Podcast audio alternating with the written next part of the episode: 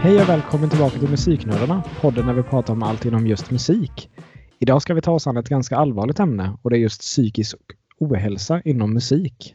Diskutera lite hur vilken påverkan det har på låtskrivandet och musikscenen och sen diskutera våra egna erfarenheter inom just detta ämne. Så yes, psykisk ohälsa hörni, det är väl någonting som är väldigt stort inom musiken. Ja, det skulle jag vilja påstå. Det är väl otroligt vanligt att musiker har åtminstone någon episod av att må dåligt. Och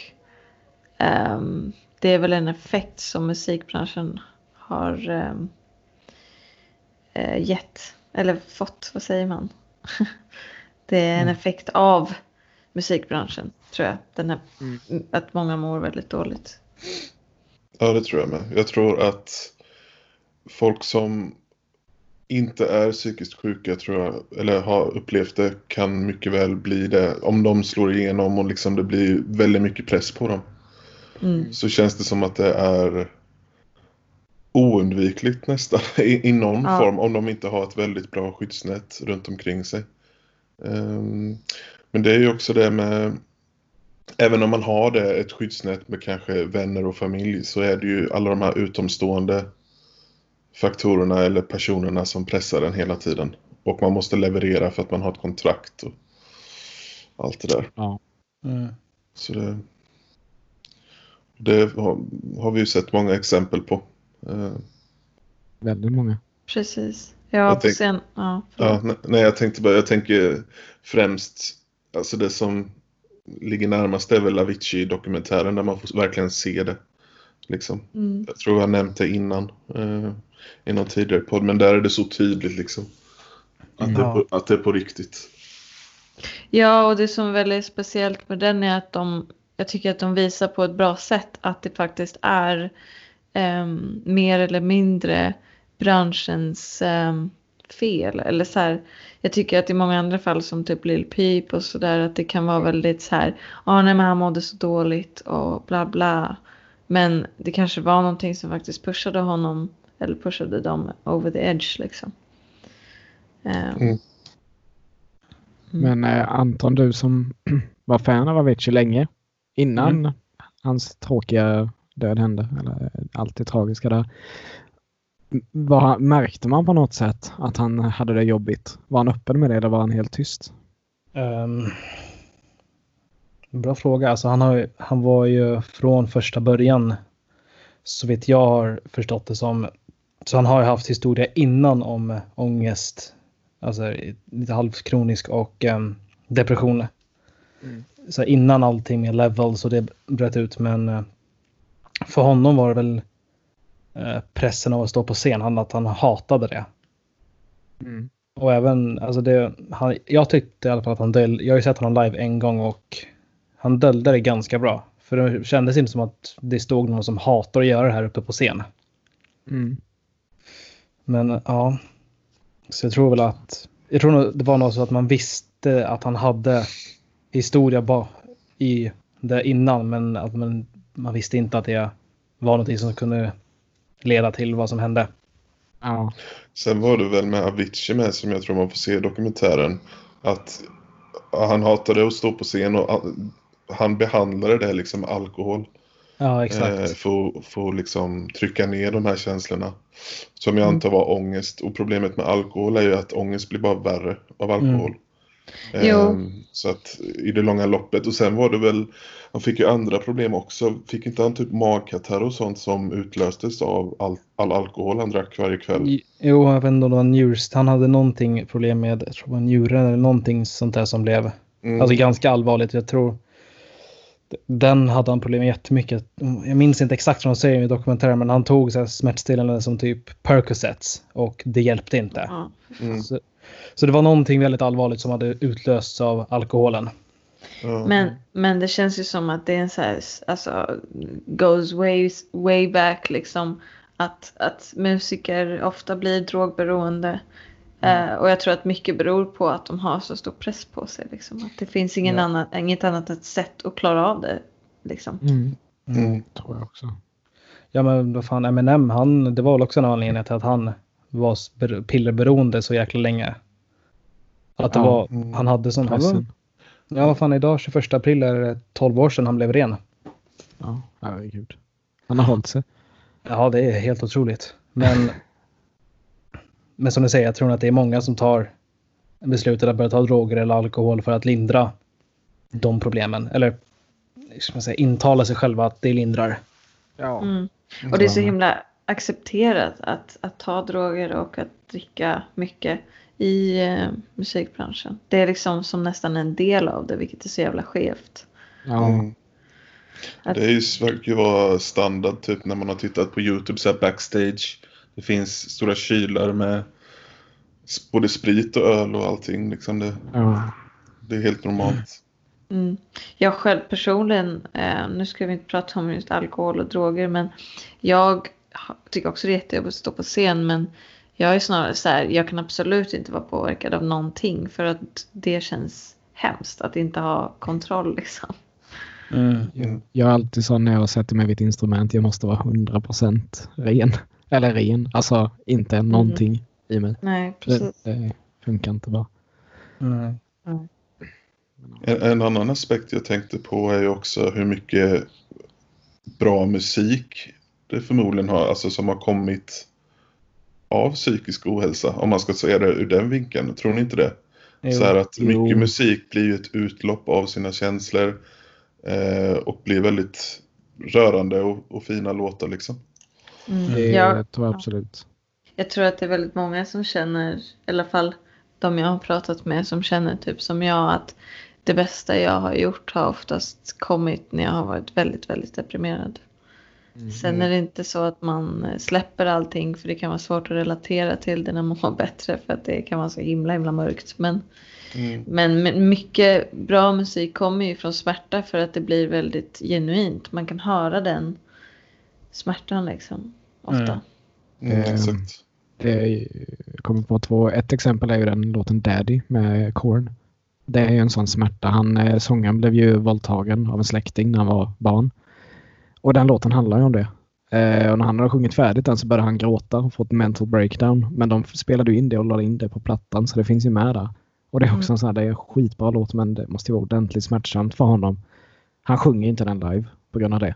Nej, det försöker. Det är hans liksom. Alltså, jag tänker bara hur mycket det måste krävas av en sån av han då, att skriva en sån låt och släppa det för världen. Ja, liksom, det är väldigt personligt. Ja, så här personligt och jobbigt, och liksom det har följt efter honom hela, alltså jag tänker bara om jag ser mig själv, jag hade haft det svårt liksom. Mm. För det. Samtidigt så vet inte, för mig till exempel, jag ser musik väldigt terapeutiskt liksom. Jag har kanske ganska svårt att prata om mina känslor, om vad jag mår dåligt av, men jag kan få utlopp för det i musiken på något sätt. Mycket bättre, och jag kan liksom uttrycka mig mycket bättre i musiken. Så att för mig är det väldigt terapeutiskt, och sen att släppa det publikt är ju också en sorts ritual liksom, att så här, nu släpper jag det här, nu är det inte mitt längre, nu är det liksom alla andras på något sätt. Ja, det blir kanske som att man skjuter, alltså det är ett bra tillfälle bara skjuta det bakom sig liksom. Precis. Jag har fått utlopp för det. Så det blir som ett slags closure, kan jag tänka mig. Ja, man bearbetar det liksom genom att skapa. Mm. Och det tror jag är anledningen att många skapar liksom, för att man behöver uttrycka sig.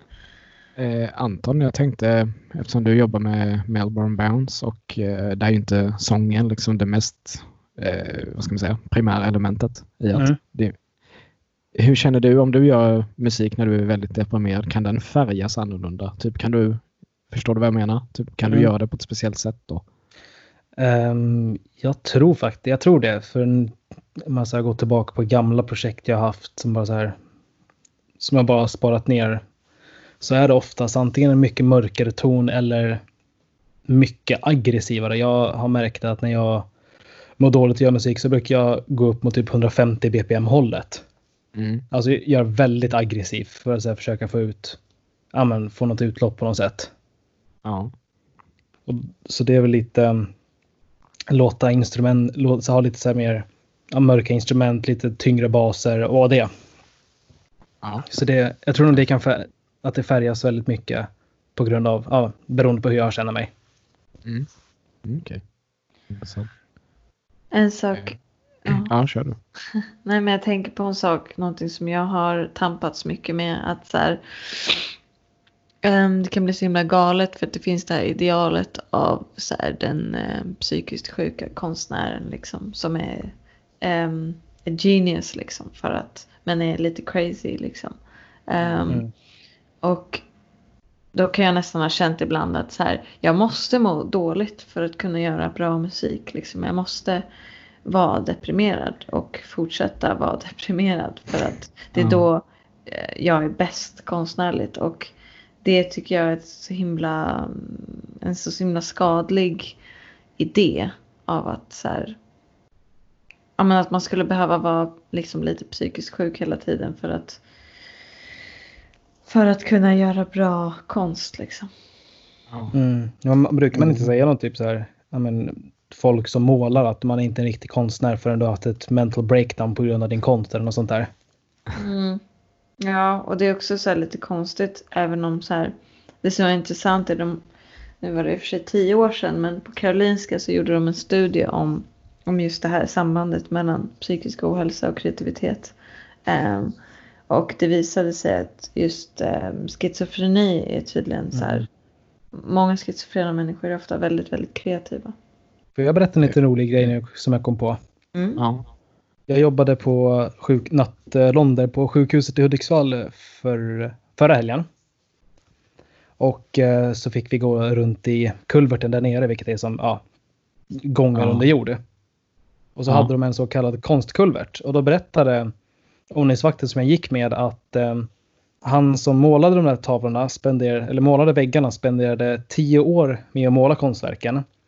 Och det sägs att för varje år så blev han mer och mer galen. Och jag tror lite på den historien. För du kunde se på målningarna att de förvrängdes mer och mer ju längre man in i kulverten man gick. Ja. Mm. Jag tänker på det här med problemet, tror jag, med det här med att man måste känna sig lite psykiskt, ha lite psykisk ohälsa eller något för att vara kreativ. Jag tror att det har blivit också ett sånt här sen lång, lång tid tillbaka, alltså att generella populationen, eller man ska säga, jag tror det på grund av media och filmer och liksom, tror ni inte så också? Det är ju, man behöver ju inte vara det. Det blir ju nästan lite som att folk tror kanske att man måste vara det. Och så blir det lite som att med alkohol, som vissa tror att man kan bara ha kul om man dricker bärs liksom. Ja, precis. Det blir liksom lite den effekten av det också. Ja, och sen att så här, man kanske bara kollar på några få exempel. Att till exempel, ja men Baptist, han var psykiskt sjuk liksom, och så här vad heter han? Van Gogh liksom, att så här, ja men kolla de här fantastiska stora konstnärerna som också var psykiskt sjuka liksom, men sen finns det jättemånga konstnärer som inte var psykiskt sjuka, eller så här, i vilken bemärkelse? Jag tror inte att någon är helt stabil 100%, eller så här, det är väl därför man är kreativ, för att man uttrycker saker, och man måste ju få uttrycka alla sorters känslor liksom. Något jag kommer att tänka på när vi pratar så här, psykisk ohälsa, speciellt schizofreni. Ett jättestarkt exempel är ju Ted Gärdestad. Han hade ju schizofreni. Han skar i sig händerna med en osthyvel för att rösta, så att han skadade sig så han inte kunde spela gitarr. Och sen han tog i sitt liv tyvärr till sist. Men det var ju något som döljdes då. Fast det var väl inte lite accepterat, för det här var ju 80- och 90-talet ju.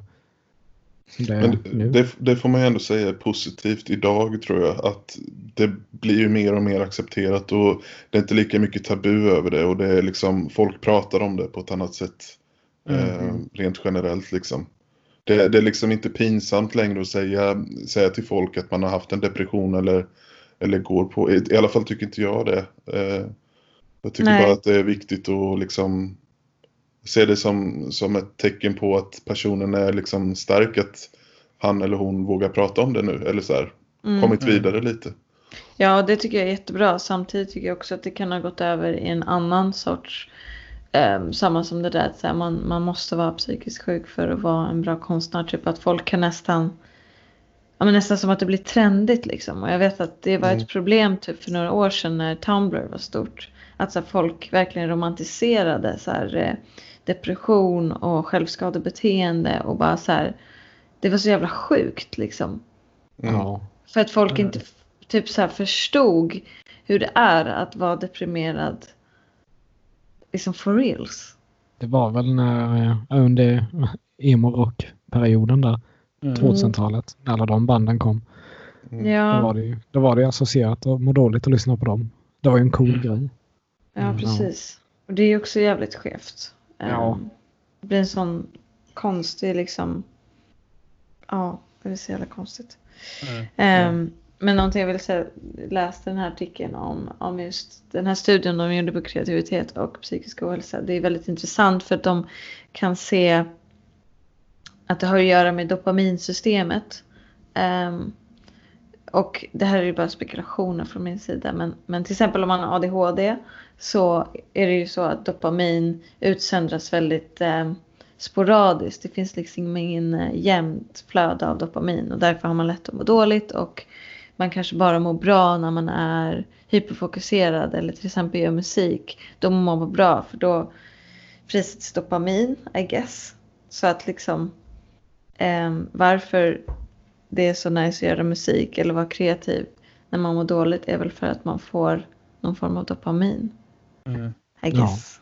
Ja. Och något att fokusera på. Alltså, ja, jag tror alla här, oavsett, alltså vi som håller på med musik och gillar musik, har suttit sig någon gång så här på eftermiddagen eller klockan 6 så är man klar med skolan eller jobbet och sen så är klockan helt plötsligt typ 2 på natten. Man fokuserar och så bara glömmer man bort och äta och allting liksom.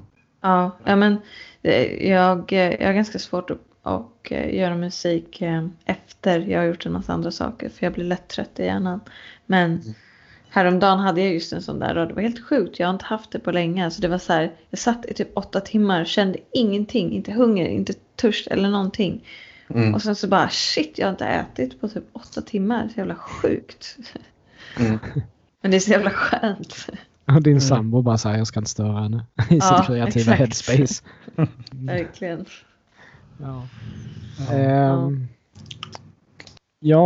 För vi pratar nu så här lite om ändå bli distraherad. Att musik, hur det hjälper mot depression. Jag pratade med en kompis idag. Och då sa vi där, ni vet hur man kan få olika känslor av musik. Och då nämnde vi det att alltså det är väl ingen musik egentligen som kan få en ordentligt riktigt deprimerad. Om du förstår vad jag menar, man lyssnar på det som bara man go downhill. Eller känner, alltså, händer det? Jo, ja, absolut. Man har jag har en spellista på Spotify som är så tillägnad ledsna låtar typ. Ni vet när man mår skit och man bara så här, nu måste jag gräva ner mig i den här känslan ett tag och bara få må skit. Då mår man ju värre av att lyssna på liksom sorgsen musik.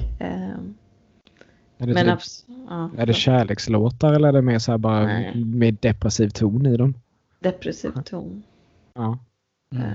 Men också att man kan så här stöta på en låt och bara shit, nu mår jag så keft typ. Alltså på tal om det, jag såg en YouTube-video med han James Blunt. Ni kommer väl ihåg från mitten av 2000-talet. You're beautiful, goodbye my lover. Då gjorde han Goodbye my lover på piano i Oxford. Fy fasen vad deprimerande den versionen var. Han ser ledsen ut och texten är ganska vacker om man lyssnar. Och det var väldigt fint. På tal om deprimerande. Det ska ju finnas en låt, Gloomy Sunday, som har fått det vackra smeknamnet The Hungarian Suicide Song. Det ska tydligen vara melodin och rytmen i låten på något sätt gör att man förknippar med depression. Det är något sånt. Tydligen. Shit. Det måste jag lyssna på. Så det, alltså, ska man säga, skivbolaget som skulle ha lagt ut den Covered statement that the Gloomy Sunday has a weird but highly depressing melody and rhythm, and we are sorry to say that we cannot use it. Så det var det svaret som artisten fick när hon ville lägga ut, publicera den på ett skivbolag. Så det är lite så här, ja. Shit, sjukt. Mm. Sjukt att man kan liksom kategorisera på något sätt att musiken är så här depressiv liksom. Mm. Eller det är klart man, men alltså att det är så, alltså vad säger jag? Oh, gud. Jag menar att det är så himla så här, nej, vi kan inte ens lägga ut den liksom. Mm, exakt. Det är kul att höra åsikt om det, på tal om så här, det här kan vi inte lägga ut. Det finns ju en platta med Nine Inch Nails som heter The Downward Spiral, och han skriver den, Trent, när han mådde skit, när han var självmordsbenägen. Och det är en konceptplatta, och det handlar ju om en person som breaks down. Alltså han tappar tron på allting, och sista låten tar han livet av sig själv. Så det är en väldigt mörk platta. Kan ni tycka att det kan vara kontroversiellt att lägga ut något sånt? Liksom att det kan skada med sån musik? Mm, svår fråga. Mm. Jag tycker absolut att det är någonting man bör tänka över. Alltså just för att så här, det kan trigga folk, absolut. Och så här, det kan kanske pusha någon over the edge, för att jag tänker att folk i en sån situation, alltså är man självmordsbenägen så kanske man letar efter tecken som liksom ska ta ett beslut åt en liksom. Och att så här, jag tror att det är ganska vanligt att man lyssnar på musik liksom. Så att, jättesvår fråga. Jag tycker att så här, det är hans rättighet att lägga ut någonting sånt här och uttrycka sig. Och han fick säkert jättemycket hjälp själv av att skriva den plattan liksom. Det tror jag. Men frågan är, ja, det är skitsvårt. Jag vet inte, jag tycker. Vad tycker du, Erik? Jag håller nog med Kåre. Jag vet inte riktigt, det är svårt. Helt enkelt. Det är ett svårt ämne. Ja, för man vill ju liksom kunna... Det är ju en balansgång där liksom, lite. Man vill ju inte göra någonting som kan få någon over the edge liksom. Ja, det är svårt.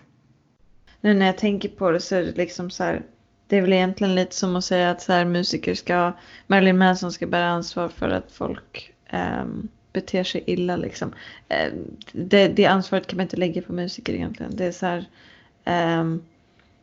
jag antar att den här skivan, att han inte sa kill yourself liksom, utan det var en historia liksom, och det är så här, då är det väl inte riktigt hans ansvar att liksom. Nej dock, alltså, jag tror jag har pratat om just det här innan, att då får man ju, om man ska, fan nu hakar jag upp mig, men det är som en film. Det finns filmer om allt möjligt, och musik ska väl också kunna handla om allt möjligt. Det som är problemet med musik, alltså kanske inte problemet, men det är väl att det blir så väldigt mycket mer personligt än en fiktiv film. Just det, jag tror det är svårt att skriva musik där allting är fiktivt, utan att folk i alla fall antar att det inte är liksom det. Å andra sidan, alltså det finns ju så enormt mycket musik där man pratar om att döda andra människor liksom, så att då tycker jag inte att den här skivan skulle behöva censureras heller. Ja, det finns väldigt lite musik som behöver censureras. Finns några. Ja, det är en väldigt kontroversiell diskussion också. Men vad tycker du, Krille? Om den plattan? Eller så här, om den behöver censureras? Nej, absolut inte. Texterna är ju inte, liksom som du sa, det är inte kill yourself alls. Det är mer liksom hans perspektiv. Alltså typ som, han sjunger ju I hurt myself today to see if I still feel. I focus on the pain, the only thing that's real. Det är ju liksom hans känslor. Så jag tror det är mer att folk kanske känner igen sig, och kanske mer känner lite samhörighet. Alltså typ, okej, lite hopp någon annan känner det här. Det är inte bara jag i hela världen som känner det här. Nej. Och ibland är det kanske bättre att lyssna på en sån låt och gräva ner sig i de känslorna än att faktiskt skada sig själv. Ja, exakt. Så är det ju. För det är väl det också att har man psykisk ohälsa så känner man sig nog, även om man vet om att många andra har det, så känner man sig nog väldigt ensam. Ja. Just för att det är jobbigt att prata om, och man kanske inte, om man är ung, man kanske inte vill prata med sin familj om det och eller vänner, och så är det liksom pinsamt att gå till psykologen och ja, ni vet. Man vill liksom inte verka vara en börda för andra.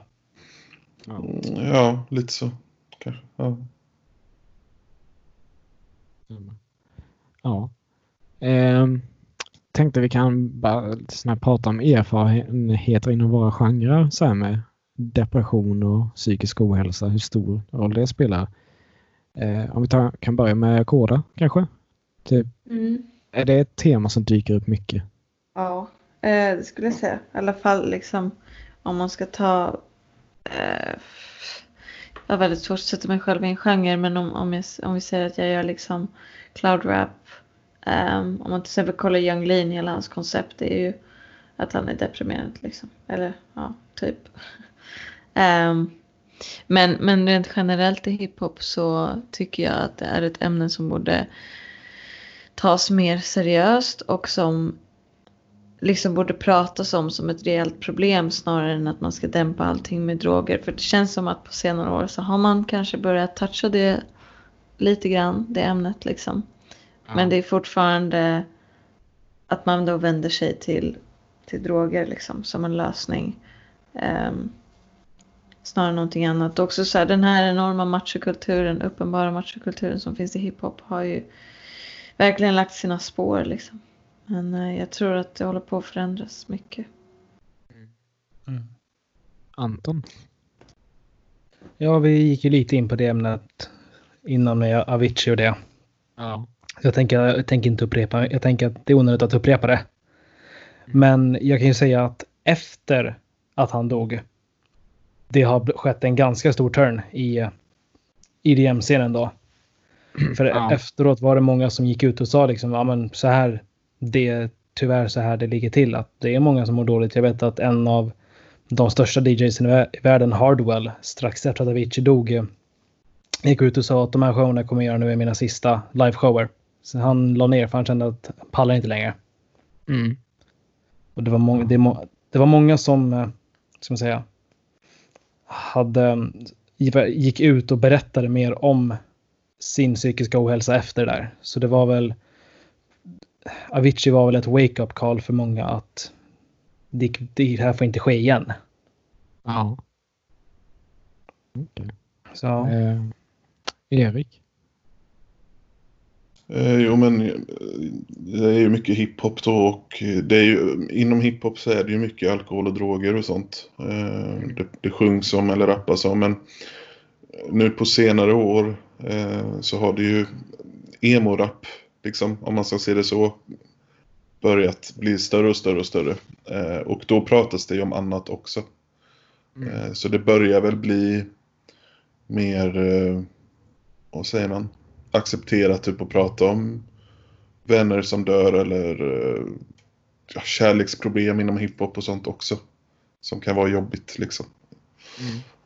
Allt handlar inte bara om perks och sånt, percocets, så det tror jag. Men det är ju fortfarande så att emo-rappen är ju på uppgång. Det är ju fortfarande att det här med alkohol och droger, att det är ballt liksom, som ligger före, eller så här, vanligare att prata om. Det är faktiskt intressant, för rappen ligger där ungefär hårdrock på 80-talet. Då var det ju häftigt att bli full och bli hög liksom, det gjorde man ju på den tiden. Då skulle man ju supa sig full och hålla på. Det liksom bara titta upp vilken konsert. Finns en konsert med Motley Crue när Tommy Lee, trummisen, ska köra trumsolo och han halsar en halv flaska Jack Daniels innan han börjar. Och det är så här, det var ju bara sånt något man gjorde. Men alltså inom rock tycker jag, fast nu beror det också på vilken genre det är, så har det börjat sjunga mer om depression och liknande. Och det tas mer på allvar, absolut. efter det, ja men typ Kurt Cobain, nu känd kille, känd person som var deprimerad och tog livet av sig tyvärr. Chester Bennington gjorde ju det, Chris Cornell. Det har varit några stora nu. Så jag tror, ja, det är mer fokus på det i alla fall, och det är mer öppenhet. Det är inget som man skäms för längre. Man ses som människor. Så.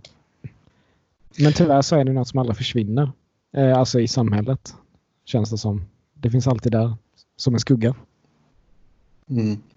Det är ju för något, på också någonting som hade varit ett väldigt intressant ämne att prata om. Jag tänker på Kurt Cobain, just med konspirationsteorier inom musik. Och då är väl Kurt Cobains död väldigt intressant. Just för att det finns väldigt mycket konspirationsteorier om han faktiskt tog livet av sig och vem som i så fall mördade honom och allt sånt där. Men det är ju en side-note. Ja, men jag liksom pratar lite typ om Tupacs mord och Notorious B.I.G. Liksom vad som kan ha hänt där. Och, ja, det är intressant. Det var ju nyligen årsdagen som han tog livet av sig, Kurt Cobain ju. För typ 2 veckor sedan. 5 april är det ju. Han hittades 8. Men ja. Men yes, det är väl ungefär typ det vi har om psykisk ohälsa. Om inte ni har någonting ni vill lägga till. Nej. Det var... jag säger som en lärare, jag tar tystnaden som ett nej. Men jag tänkte såklart, innan vi avslutar ska vi ta våra tips. Så vad sägs om att Kora får börja? Mitt tips är så mycket som Jay Electronica. Låten Ghost of Soldiers Slim. Han har släppt ett album ganska nyligen, tror jag var en månad sedan eller någonting. Med Jay-Z. Jävligt nice hela det albumet, men just Ghost of Soldiers Slim vill jag tipsa om. Nice. Anton? Jag skulle tipsa om låten Wu-Tang Forever av Logic och Wu-Tang Clan. Vilket är en låt från Logics 2018 album Young Sinatra 4. Där han går lite tillbaka till hans rötter som är lite mer boom bap hiphop. Och jag kommer ihåg när han la ut tracklisten för låtarna eller för albumet. Och just Wu-Tang Forever var ju en sån här låt som verkligen stack ut för att det var med hela Wu-Tang Clan. Så inte bara liksom RZA, Jizza eller någon av dem, utan det var alla som fortfarande är vid liv var med på låten. Och det är så jäkla fett att höra dem. Ja men lite liksom så här, ja men bara vara Wu-Tang Clan och samtidigt slänga lite pikar mot mumble rap. Så det är jäkligt bra låt verkligen. Låter nice. Erik? Jag tänkte tipsa om ett album som släpptes nu den 17 april av Westside Gunn. Plattan heter Pray for Paris. Det är typ boom bap. Modern boom bap kan man säga. Väldigt bra. Okay. Nice. Mitt tips, jag tänkte gå tillbaka ungefär 90 år för det här. Jag tänkte tipsa om plattan King of the Delta Blues Singers med Robert Johnson. Och Robert Johnson var ju en bluesgitarrist och sångare på 30-talet. Och han är känd lite så här mytisk figur, för det finns bara 2 fotografier på honom. Inga intervjuer, inga videoklipp, och finns bara 29 låtar han spelade in. Och det sägs ju då att han sålde sin själ till djävulen vid The Crossroads för att kunna spela gitarr. Och han var ju en fantastisk gitarrist. Han är, bland annat Keith Richards är väldigt inspirerad av Robert Johnson. Alltså då Keith Richards från Rolling Stones. Så King of the Delta Blues Singers, ifall ni vill höra något riktigt cool och gammal blues, är mitt tips. Men yes, det är det vi hade för idag. Så ta hand om er där ute. Tvätta händerna och ha det bra. Hej då. Ciao. Hej då.